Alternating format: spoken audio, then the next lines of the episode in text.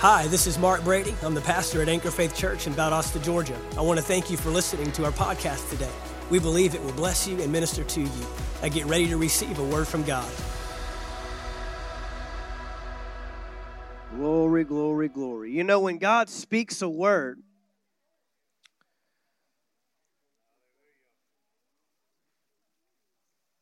when God speaks a word, He never speaks a word to say something. God always speaks a word to do something, to perform something, to accomplish a task. So when His word goes forth, it's not just to give a declaration or even a command.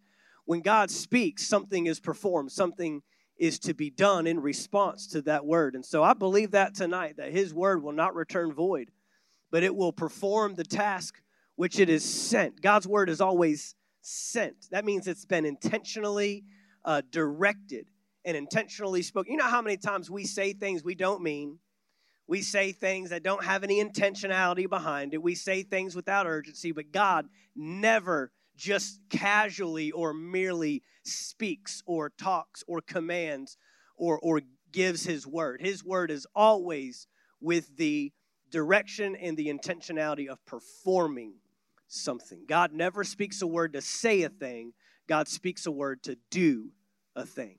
So believe that God's word is going to work in your life. Believe that God's word is going to be put to work. It's going to be assigned a task to accomplish and to perform in your life tonight. Go with me to Genesis chapter 3. Genesis chapter 3. You know, I was, you know, looking over the last couple days. I even had someone ask me this afternoon, "What are you going to minister on?" And my answer was, "I don't know." It's not I don't know because I haven't studied or I haven't, uh, you know, uh, given time to think about where I want to go. It's because I had several things that were brewing that I couldn't pinpoint exactly where I wanted to go. But I just cannot get off of this uh, that's just recently uh, risen up, you know, prior to Kingdom Rise and then throughout Kingdom Rise, it seemed that the theme of our conference was identity. Identity. And we said a few things in the week prior to last week. Um, we ministered on the God kind. And man, I got to tell you again if you did not happen to be here that night, if you haven't had a chance, get online and listen. We discovered who we were designed and destined and created to be. But ultimately, we said this that God, before He gave man an assignment, He gave man identity. Before God told man what to do, he told man who he is. And so we've discovered in our world the number one thing the enemy wants to do is he wants to twist that. You know, anything that the enemy attacks in your life or something that he comes after uh, consistently, regularly, intentionally, or with urgency is an indicator to us of what ought to be valued, right? It's an indicator if the enemy's coming for it, then it must be pretty important. And this is what I know. I, I know this beyond the shadow of a doubt. I know this that the enemy knows more about us than we do. I say that again. The enemy knows more about you than you do, knows more about me than I do. He knows who you are, he knows whose you are, he knows the potential the destiny, the purpose, the assignment, the call, the mission, the mandate, the authority. He knows way more about us than we do. He does. And so his goal is to make sure you don't find out as much as he knows. his assignment is to make sure you never really discover who you really are. Because he knows you pose no threat if you misinterpret your identity, if you misunderstand who God created you to be. You pose no threat. And so in Genesis chapter 3, this is exactly what we see. We know in Genesis chapter 1, 26, 27, 28, God said, Let us make man in our image according to our likeness. That's the identity. Then he gives the assignment let them rule, let them manage, let them govern, let them have control, let them bring the earth into their subjection as they remain subjected and submitted to me. We saw that in the first week. You are the God kind. You weren't made a little lower than the angels, you were made a little lower than God Himself, and God put His likeness his function, his, his, his, his, operating, his mode of operation. He put everything that was in him and said, I'm putting it in you. Now you govern, you control, you manage. That doesn't put us in charge in the sense that we can do what we want. We still must remain submitted to the King of kings and remain submitted to the Lord of lords. Amen. And we saw that the second that I give up uh, uh, my uh, ability to remain submitted to the king, then I lose my authority. I can only remain in authority if I continue to remain under authority. Right? Just some key principles that I'm kind of reiterating. The moment that you fall into rebellion, independence, the, the most dangerous word in the kingdom of God is independence. The most dangerous word in the kingdom of God is I don't need you. I got this. The second most dangerous word in the kingdom of God is rebellion. The second most dangerous, you actually put yourself, you posture yourself in the way of what God is trying to accomplish and what God is trying to do. But we see that this key of identity is, is so valuable to mankind, and that's what the enemy finds valuable as well. In Genesis chapter 3, picking up with verse 1, now the serpent was more cunning than any beast of the field which the Lord God had made.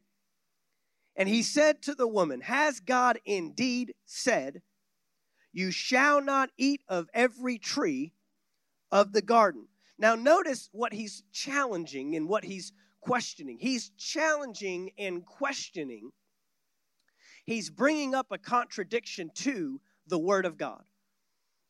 We said this in the uh, in the first week, the God kind. We said this that your identity is the key to everything else. If I don't solve the identity crisis, then everything else becomes a crisis. Or the way a friend of mine put it, if you don't solve the identity crisis, then crisis becomes your identity. So we find that that keying in on who am I? You know, these important questions that we all, at some point in our lives, whether you're four years old or 40 years old, we end up asking these questions Why am I here? Why is an important question, isn't it? Why always answers purpose. Why always answers purpose. Why is a very important question to answer. Who am I? That's important to discover. And we found this that every single one of us in this room has a source of identity. Everyone here has a source of identity. That means you've gone to something or you go to something to determine your identity or where you get your identity from. Well, the devil knows that. The serpent knows that. The most cunning, tricky, subtle being in the garden and he questions Has God indeed said? He recognizes this. If I'm going to trap them out of their identity, if I'm going to challenge their identity, then I have to challenge the source of the identity. That's God's word. If I can get them to think that God has ulterior motives, if I can get them to, to challenge God's word along with me, and how many times have you and I noticed that He does that in our lives? He questions and challenges the Word of God. We have the clear, written, and spoken Word of God, both Logos and Rhema, Word of God, right here. And it and this is the one book that is probably the most challenged and the most questioned in all of mankind, in all of history. This one right here is up for so much debate today. It is is is so uh, you know twisted, misinterpreted, manipulated, and it's all because the enemy knows if I can get them to question the source of their identity, I will in turn hide their identity. But first, I've got to go to the source. The source. Where, did, where are they getting their identity from? Well, our identity as believers in the kingdom of God comes straight from the source, His Word. When he said, Let them have, that was him speaking. let them rule. That's God speaking, that's His word. And so we have to recognize that if we don't have a value for His word, we won't have a value for discovering our true identity. Your identity is hidden in a source of identity, and this is what is to be our source of identity. I would never send you to, if you want to discover who you are, let me, let me give you a podcast. Uh, let me, let, me t- let me direct you to this author. Let me, let, uh, you know, talk to your parents, talk to your grandparents, go find a pastor. No, unless they're directing you to the Word of God, they cannot be a source of your identity, an accurate source of identity.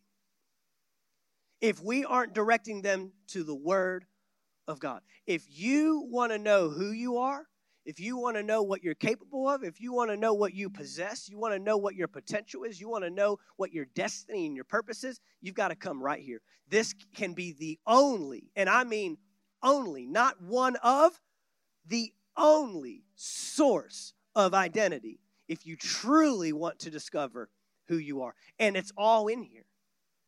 Every question you have can be answered right here. It sure can. You know, Paul wrote a lot about going to the Word of God and valuing the Word of God in any situation that you find yourself in. And he did that before there were podcasts, he did that before there was YouTube. He did that before there was TBN and Victory Network and all these other things that we have today. He did that before we had access to the, if I could be honest, over consumption of media and technology that we have today. It provides a great benefit, but I believe there's a lot of us that get lost in it. And if we really just wanted to boil it all down, none of it is going to prove as valuable to your life as this book right here. None of it, I mean, unless they're pointing you to the book, it really has no place in your life if they're pointing you to their experience, if they're pointing you to their doctrine, if they're pointing you to their theology or to their background, their study, their schooling, their seminary, unless they're going to be someone that's going to point you right back to the Word of God, then, you know, it's, it's going to provide very little benefit and could potentially get you off. It could potentially get you away from what God's Word says. So we've got to guard this. What, did, what did David say? Your word have I hidden in my heart. That shows value. You don't hide stuff that doesn't matter. You don't take the time to, you know, uh, uh, conceal something that is casual and doesn't really have any value. No, you take the time to hide things that have real value. And he says, Your word have I hidden in my heart that I might not sin against you. So we've got to show a real value. Well, the enemy knows the value of this word, and so he immediately shows up to question and challenge the word of God. Has God indeed said, You shall not eat of every tree of the garden?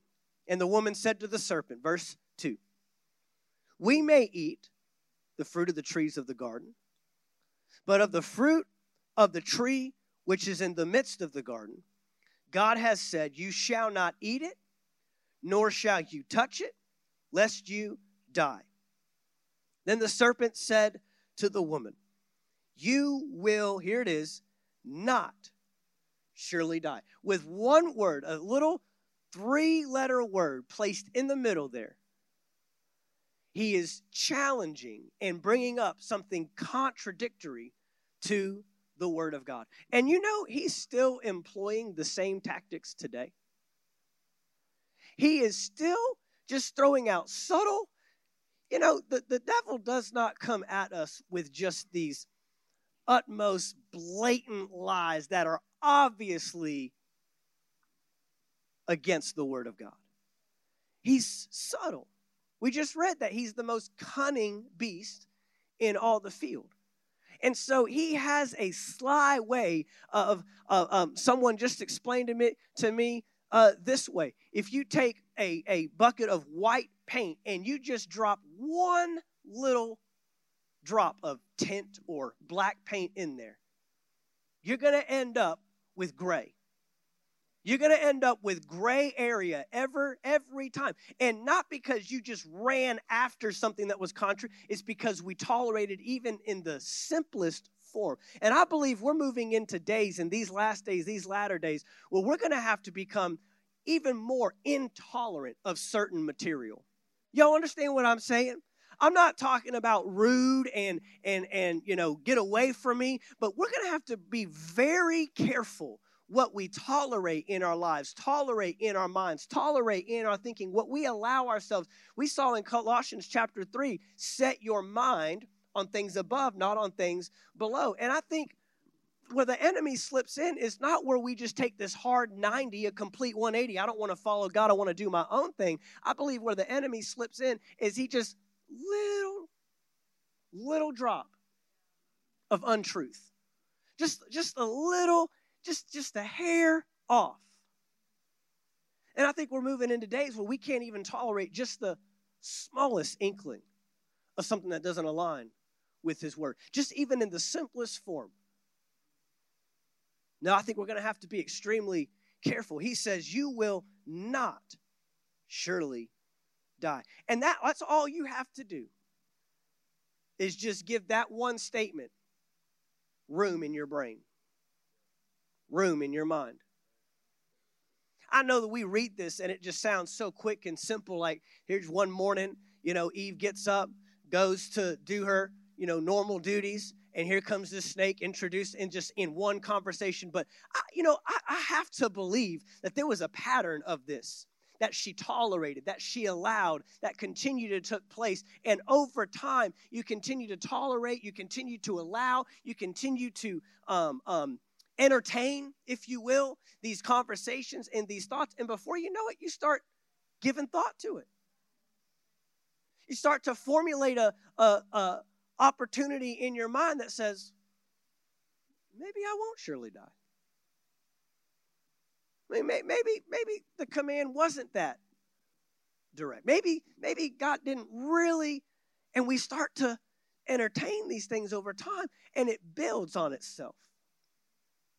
This is why I'm saying we've we've got to find ourselves a little more intolerant, because you know truth is on trial today. The truth is questioned every which way. There, there's so many. I mean, you know, what is good is called evil, and what is evil is called good. I mean, where how do you get there? You get there over time. We don't get there overnight, we get there over time. And now it feels like it's picking up pace, but I can tell you there was a pattern, there was a course set long before us that we tolerated, that we allowed, and it's grown to this point. So, verse 4, the serpent said to the woman, You will not surely die. Verse 5, for God knows. Now, I want you to look at this clearly with me. For God knows that in the day you eat of it, your eyes will be opened. That's weird. Why would Satan want to tempt them with something that would open their eyes? You would think that if, this, if Satan, if the enemy really wants to get man off course, he'd want to close their eyes, right? Your eyes will be opened. And look at the next statement. And you will be like God. What? I, am not reading this right. Is that what y'all's Bible says? Is that what it says on the screen? For God knows that in the day you eat of it, your eyes will be opened and you will be like God? Why would Satan want us to be like God. I thought Satan wants me to not be like God. Isn't that strange? Well, here's the key. What is he talking about in this moment right here? You will be like God. He's talking about their identity. See, Satan is not tempting them with fruit. Satan did not tempt Eve with fruit. Satan tempted Eve with identity. It's what the fruit represented. He's not tempting her with an apple. He's not tempting her with, with, with, with luscious fruit hanging from a tree. He's tempting her with, if you partake of this, you will be like God. Now, the crazy thing is they could not be any more like God than they already were.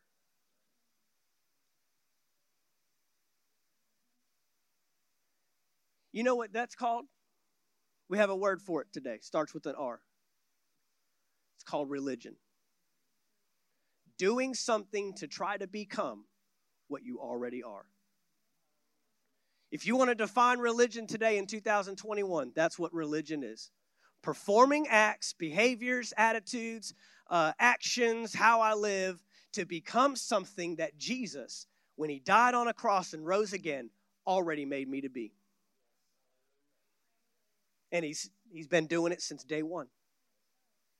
Trying to get you to exchange something for something he offers to get you to become what you already are. Ha! I mean, if we don't learn something about what the devil is trying to do in Genesis chapter 3, I mean, if you want to just break it down, th- this, is, this is what is still happening today. He's still using, still employing the same tactic. Why in the world would he want man to be more like God? I thought he wants me to be anything other than like God. But that but see that's the key to the manipulation. That's the that's the twist. That's why he's cunning. That's why he's tricky. He's an idiot, but he's not stupid. he's a fool, but he knows what he's doing. He gets us to buy into thinking that we're becoming more like God when we're actually doing the very opposite of what God has called us to do. And see what happens is is is is we are exchanging who we are for what we think we need to become. There's an exchange that takes place in this moment right here. There's something that happens. You will not surely die, for God knows that in the day that you eat of it, your eyes will be open and you will be like God. Go ahead and eat that fruit. You'll be more like God. And God's trying to keep it from you. God's trying to hide this from you. God knows that if you eat of this fruit, you will be more like Him. And there's people every day giving up their identity and buying the lie buying the lie. I, will be honest with you. The enemy doesn't so much want us just running rampant in the world, sinning at, at, at will and doing whatever our flesh wants us to do. An even greater threat to the kingdom of God is people that ought to be living for Him, but have accepted a manipulated form of Christianity called religion they are actually more lost than lost people are themselves because the level of deception that has to be broken off of, off of a religious person is so much greater than the level of brokenness that has to be broken off of someone that's just lost and dying. At least when you're lost, you can find your way, but religious people cannot find their way. Jesus said it himself.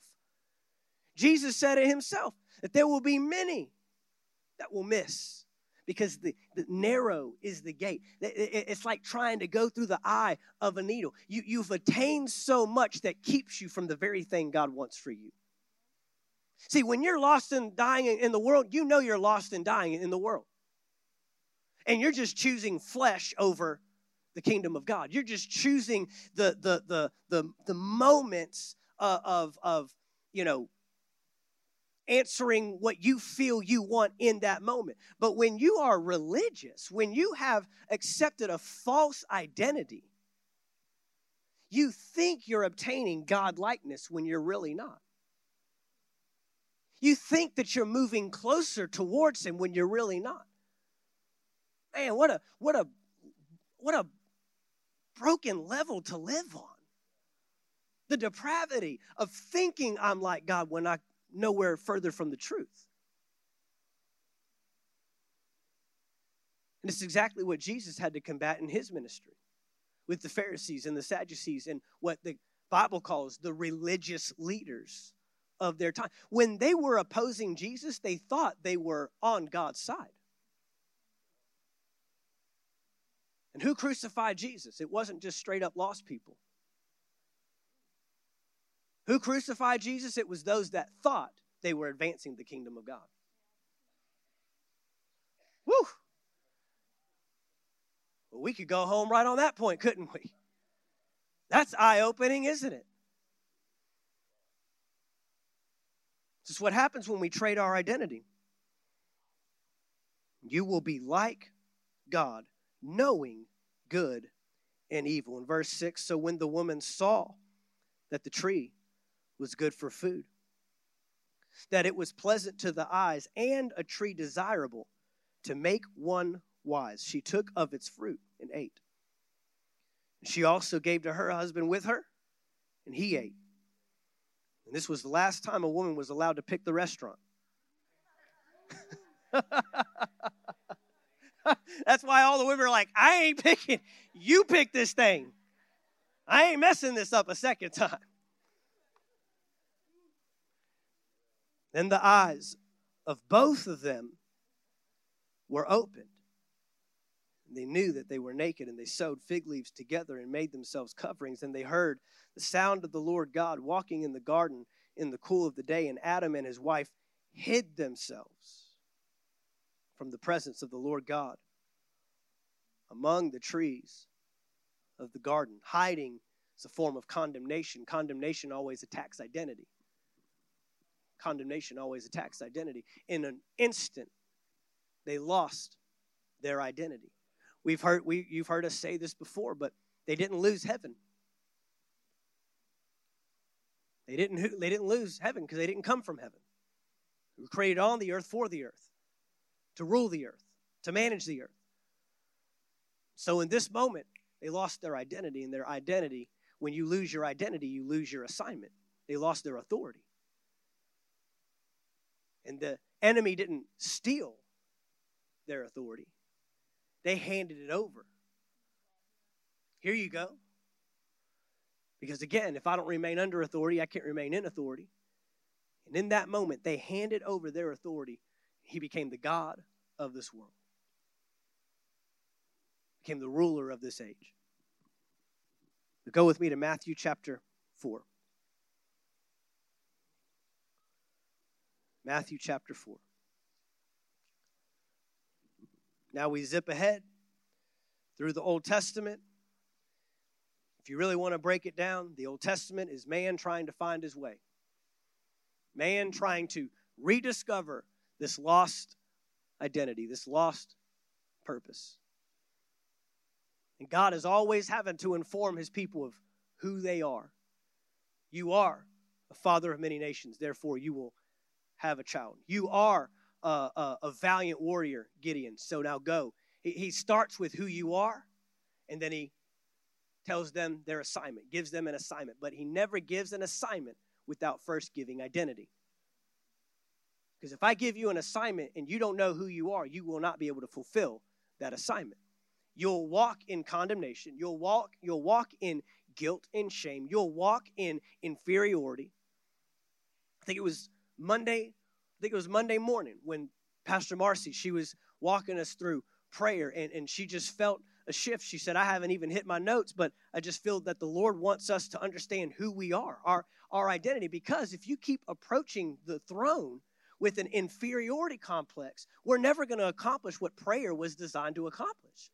We're never going to partner with heaven. We're going to come in and we're just, God, forgive me because I'm just a sorry sinner and I've just blown it all week long. And oh, just have mercy and grace on my. And, and He's like, man, I need you to get some stuff done. But you don't know who you are. You don't know what you have. You don't know the access and the boldness. I mean, when you boldly come, boldness is attached to identity.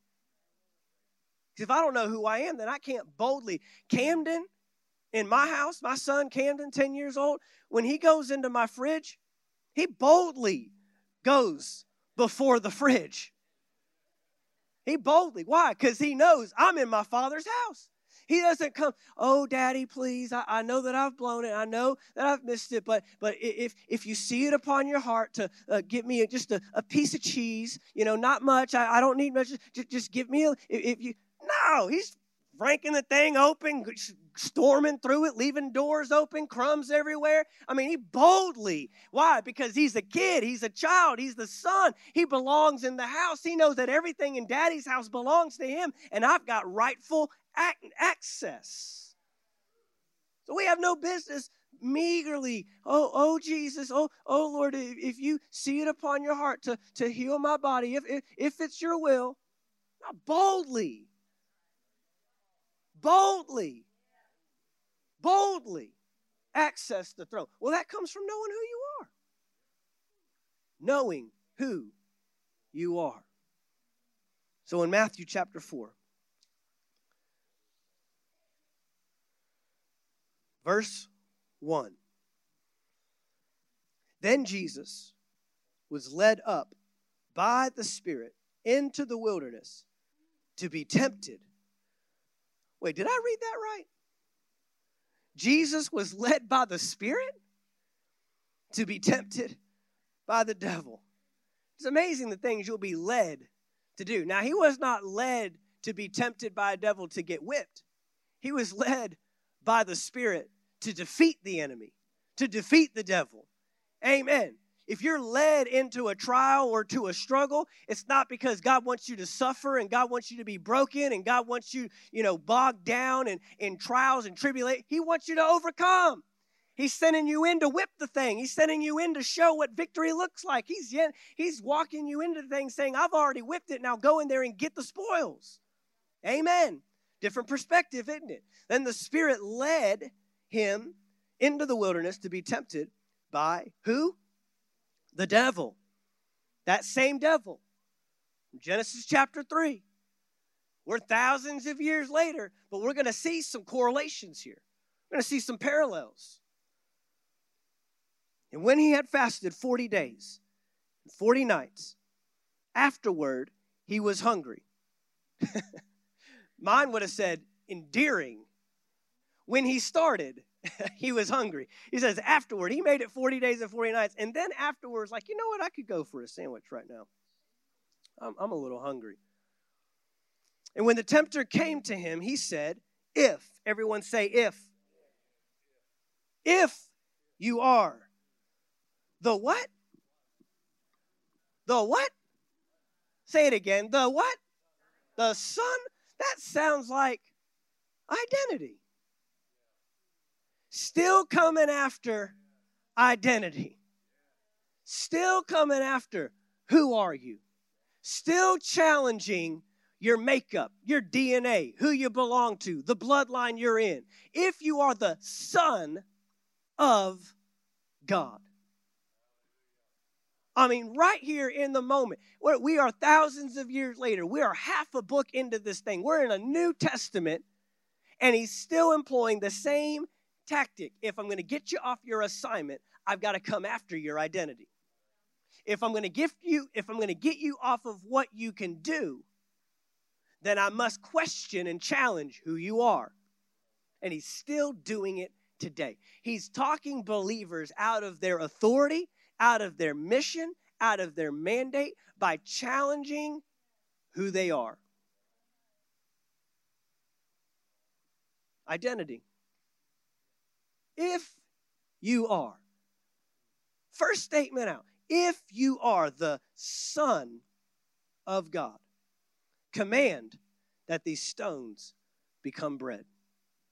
Now, Adam and Eve, when they were in the garden, they had the Word of God. You may remember Pastor Earl saying this that in the garden, Adam and Eve didn't need anything else other than the Word to defeat the snake.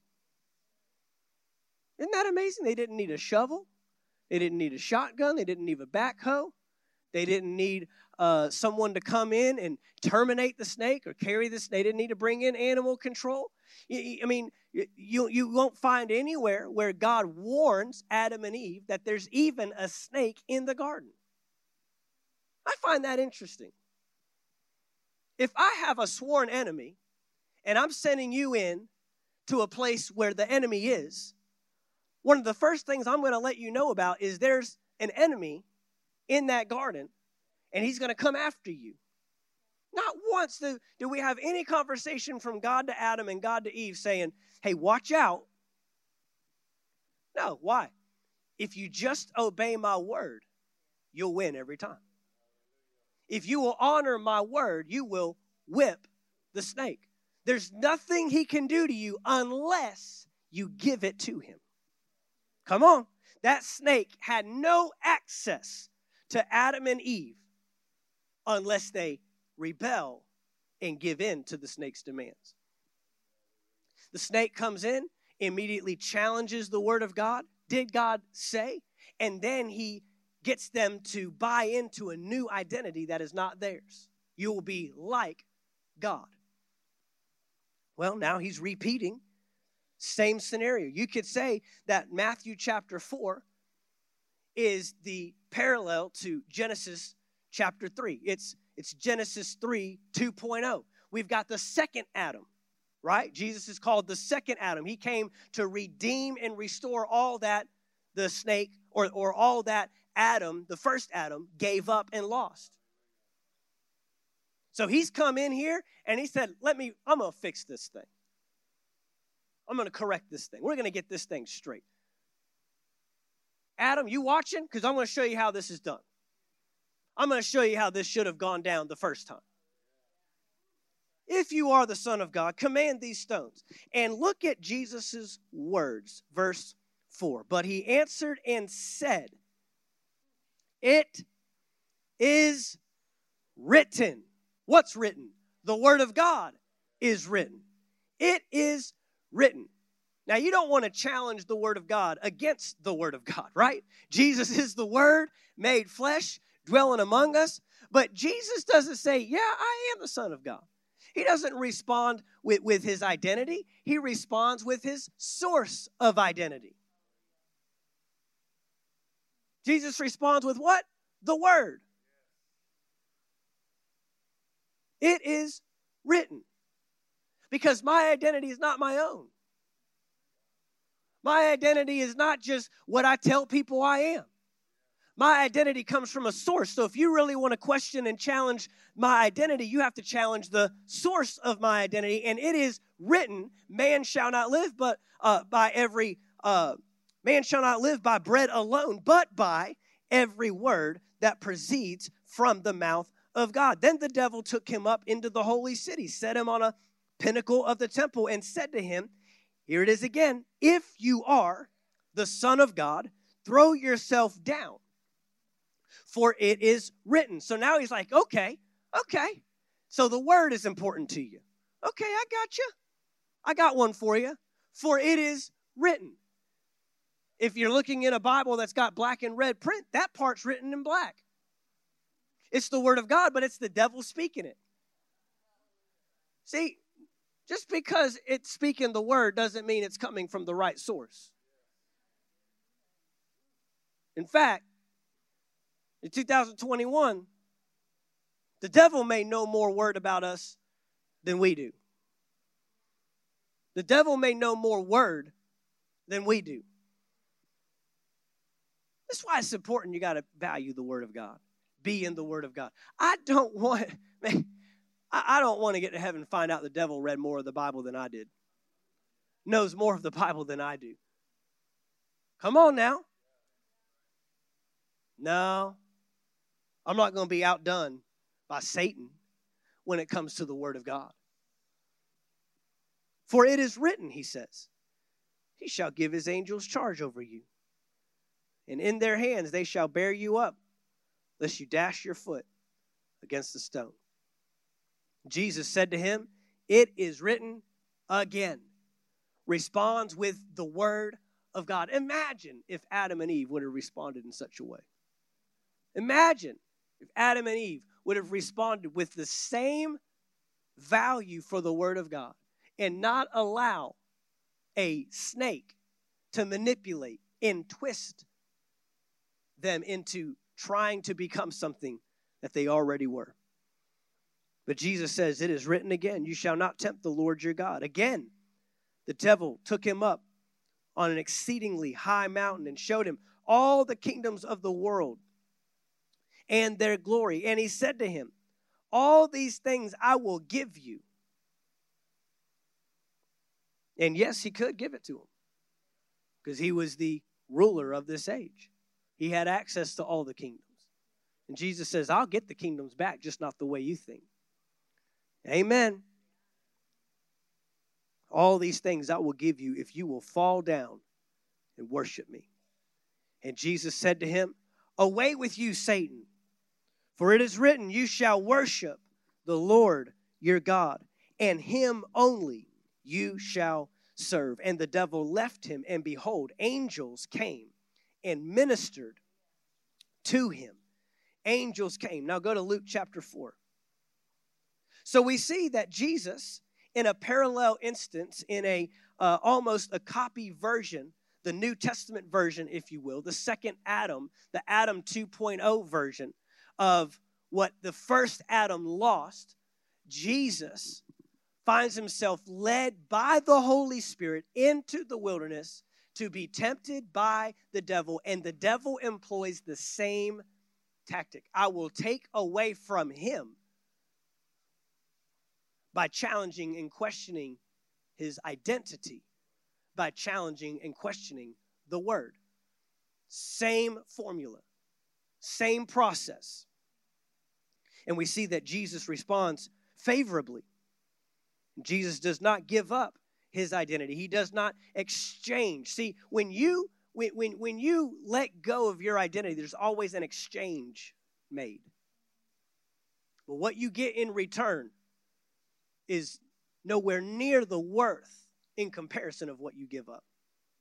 It will always cost you. What you gain by giving up your identity in who you are is never worth. It's always a cost.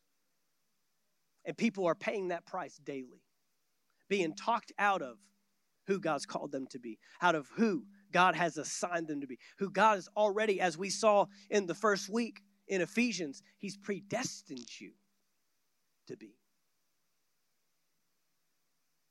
We cannot trade condemnation for our identity, shame for our identity, guilt for our identity, worth to man, trying to appease people.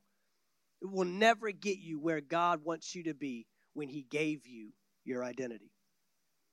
Now, Luke chapter 4, if you start with verse 1, it's going to take us right through the temptation process again. But in this chapter, I want us to go down a little further. And I want us to start, let's let's start with verse uh start with verse 14. Luke chapter 4 and verse 14. This is right after the temptation experience. Then Jesus returned in the power of the Spirit to Galilee and news of him went out through all the surrounding regions. And he taught in their synagogues, being glorified by all. Verse 16. So he came to Nazareth, where he had been brought up. And as his custom was, he went into the synagogue on the Sabbath day and stood up to read.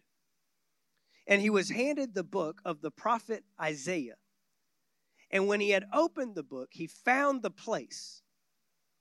He found the place where it was what? Written. It is written. And now he finds the place where it was written. The Spirit of the Lord is upon me because he has anointed me to preach the gospel to the poor.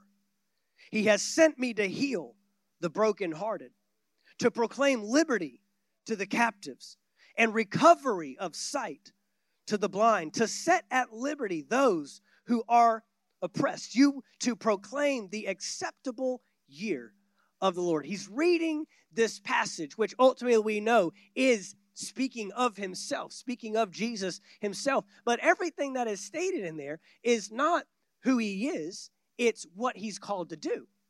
It's assignment, not identity.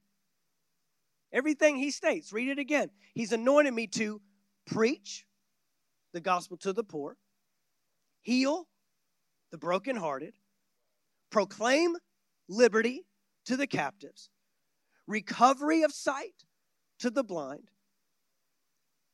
to set at liberty, to set free the oppressed, and to proclaim the acceptable. All of that is assignment. But remember what we said you won't know what to do until you know who you are.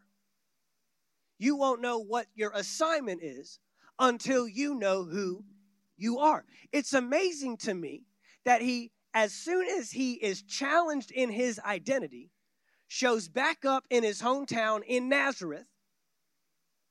Come on. And he reads now what he's called to do.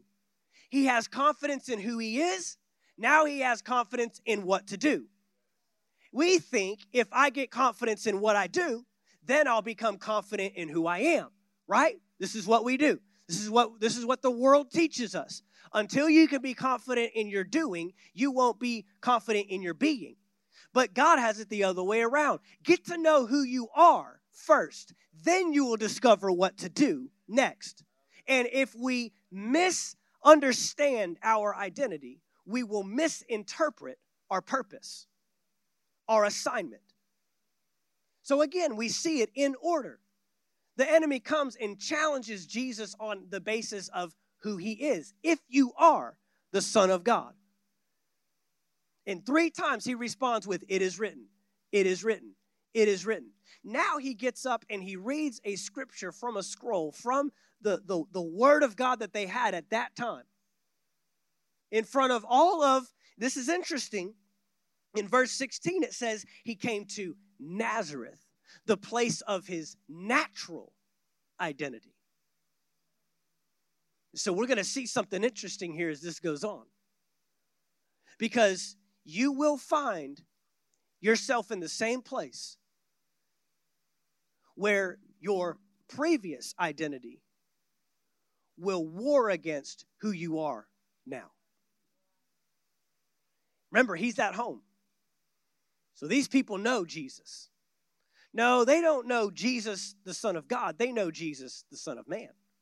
They know Jesus, the son of Joseph, the son of Mary. Don't we know his brothers and his sisters? In verse 20, he closed the book and he gave it back to the attendant and sat down. And the eyes of all who were in the synagogue were fixed on him. And he began to say to them, Here it is, today the scripture is fulfilled in your hearing. He says, I have confidence to stand before you and say that the one that this was written about, that's me. That's me. That prophet Isaiah, he was talking about me. The Spirit of the Lord is upon me and to proclaim and to preach and to set at liberty and to heal and recovery of sight and, and, and proclaiming the acceptable year. That's my assignment. That's why I'm here. That's what I'm called to do.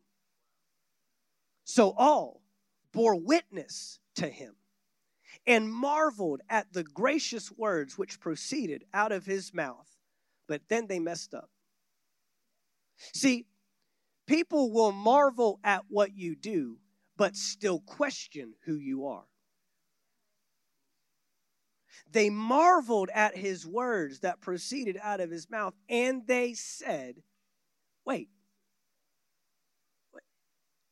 no, wait, I, I didn't. No, that, that's not him.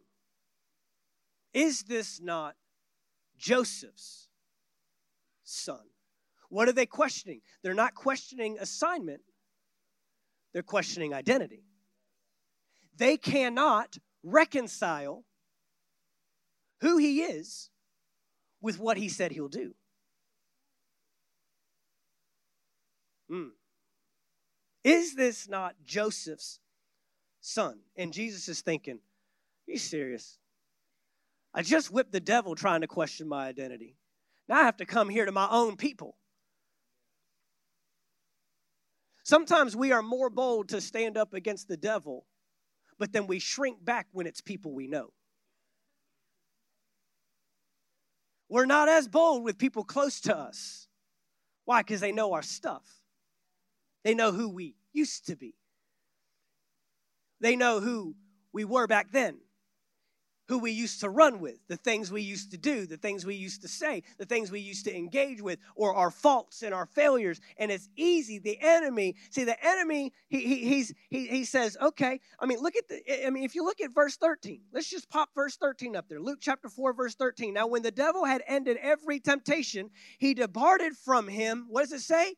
Until an opportune time.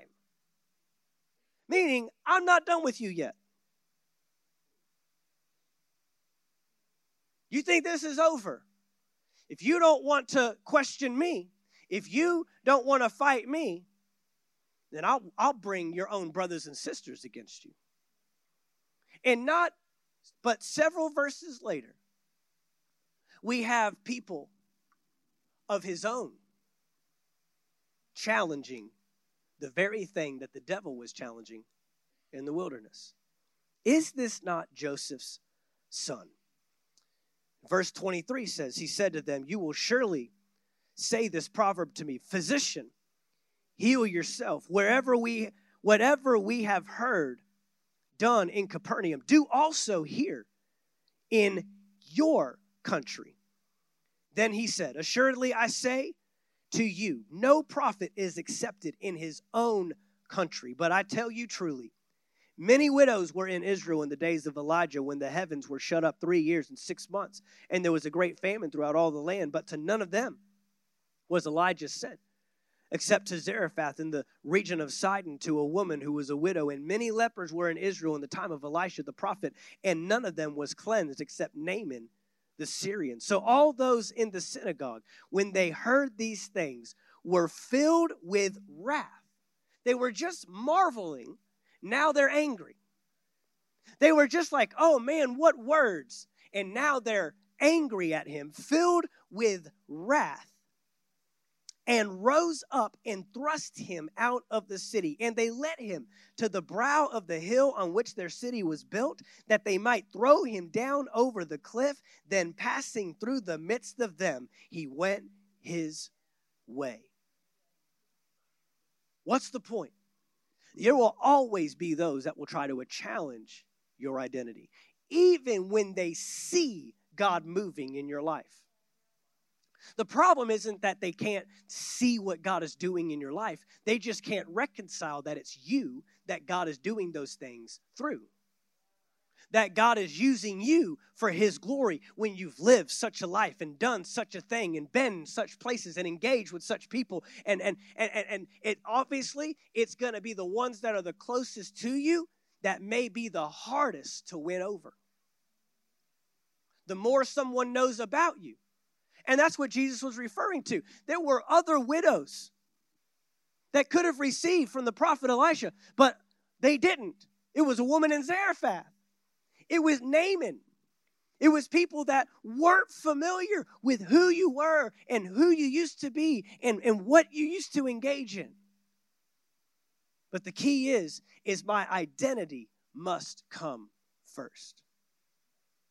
And Jesus, in this moment, in this entire chapter, not just with the, the devil in the wilderness, but even with his own people in his own hometown had to stand confident in his identity so that he could accomplish his purpose.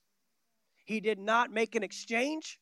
He did not allow the devil to try to manipulate and trick him and twist him into believing that he could accomplish something that he already was. He knew who he was. Just prior to this passage, when he comes up out of the water, the Holy Spirit descends upon him like a dove. And what does the voice say? This is my beloved Son, in whom. And you know what I love about that? Is God booms from heaven with that voice and that statement. This is my beloved Son, in whom I'm well pleased. Before he ever preached a message, performed a miracle, walked on water, raised someone from the dead, went to the cross, and rose from the dead himself. What's the point? That God has already picked out your identity. He's already chosen your destiny. He's already laid it out. And it's not based on what you can accomplish, but what you can accomplish is based on what He's accomplished and what He's already done in you. Walk confidently in who you are, walk boldly in your identity before God, before the enemy, and even before those that know you by a different identity. Thank you for taking the time to listen to our podcast today. We trust you received a word from God. If you enjoyed this teaching, be sure to subscribe to our podcast in iTunes. By subscribing, you'll be sure to receive a new message every week as soon as they are made available. And if you'd like to learn more about Anchor Faith Church, you can stop by our website at anchorfaithvaldosta.com. There you'll find our locations and service times, ministries that are available for you and your family. You can even give financially in support of the ministry. Thank you again for listening, and we look forward to seeing you next time right here on the Anchor Faith Church podcast.